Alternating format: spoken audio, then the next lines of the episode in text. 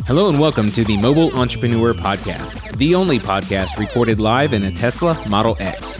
These short episodes are great ways to supercharge your day and get your business running on autopilot. Now, here is your host, Ryan Gordon. Hey guys, how's it going? Ryan here with the Mobile Entrepreneur.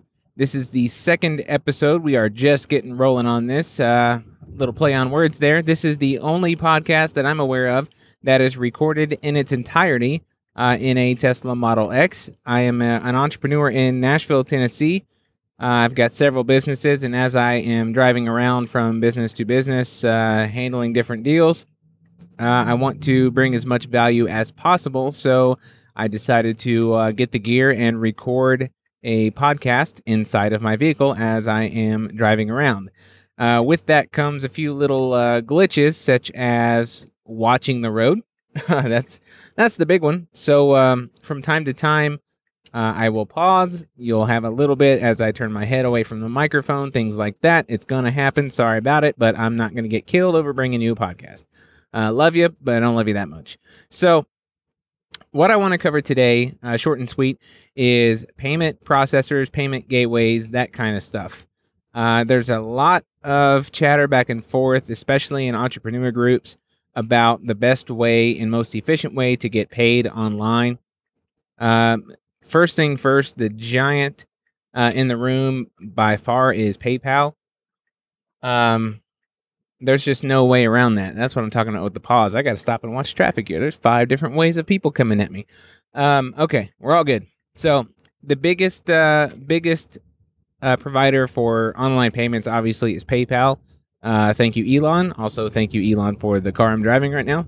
Um, so PayPal is there. You know, in most e-commerce platforms, you want to have that as an option for checkout. But honestly, don't make that your only means of checkout. Don't do that. Take the time, get yourself uh, a proper merchant account, and try to process the majority of your payments that way. That will save you a ton of money uh, depending on obviously how much you're you're processing. If you're doing fifty dollars a month, it's probably not a good idea. But if you're a legitimate business and you're doing several thousand or tens of thousands or hundreds of thousands a month, and you're not using a merchant account, you are losing so much money. You're overpaying vastly for your processing service. So, uh, the number two that I can think of most common um, payment gateway online is uh, Stripe. And Stripe is great. It's super quick to set up. Um, you can do it, you know, in a matter of minutes. They don't really do a whole lot of background check on you or, or you know, making sure you're legitimate in what you're doing, which uh, is a good thing and a bad thing because they also have to mitigate their risk. So with that uh, comes a higher fee. So typically you're going to be around 3% on your processing fee if you're using Stripe. Um, once again, it comes down to volume. If you're not doing a huge amount of volume, not such a big deal to give that percentage up, but as that volume grows, that percentage becomes more and more relevant.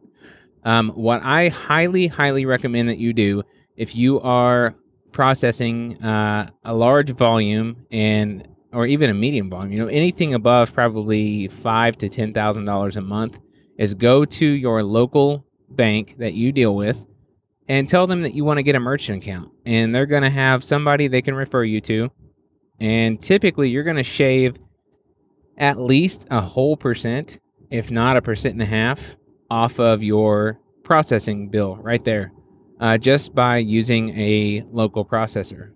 More than likely, they're going to use authorize.net as the payment gateway. Um, that is by far the most common, and it's a great one. I've used it.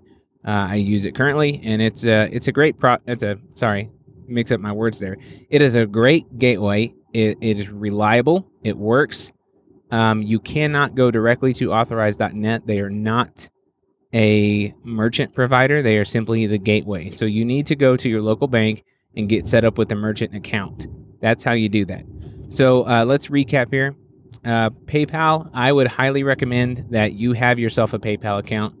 Um, make that an option. You know, some people are going to lose, you're going to lose the sale on occasion if you don't have PayPal, simply because a lot of people like the convenience of throwing in their email address and paying for it, alongside of the fact that PayPal offers uh, a little bit of buyer protection that otherwise they might not have. And if it's somebody who's not, uh, you know, in the know on your company or is uh, just getting started, they might be a little bit leery of that. Honestly, you know, it, it's um, especially if you're selling digital products and people uh, don't, you know, don't know really what they're getting until they've already paid. So that's a great way to uh, to close a few more sales is to do that. But if you're processing a high volume, um, I would avoid PayPal. I mean, you can use it, but you know, make that a last resort because it's going to cost you more.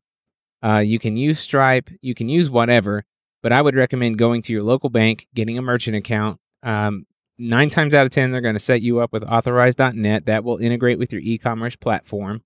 And from there, you're going to pay anywhere from, uh, gosh, 0.7 to around 2% for a transaction if it's a, you know, an oddball kind of card that's just going to have a, a, higher fee with it. That's just part of doing business, but you want to keep that as low as you can.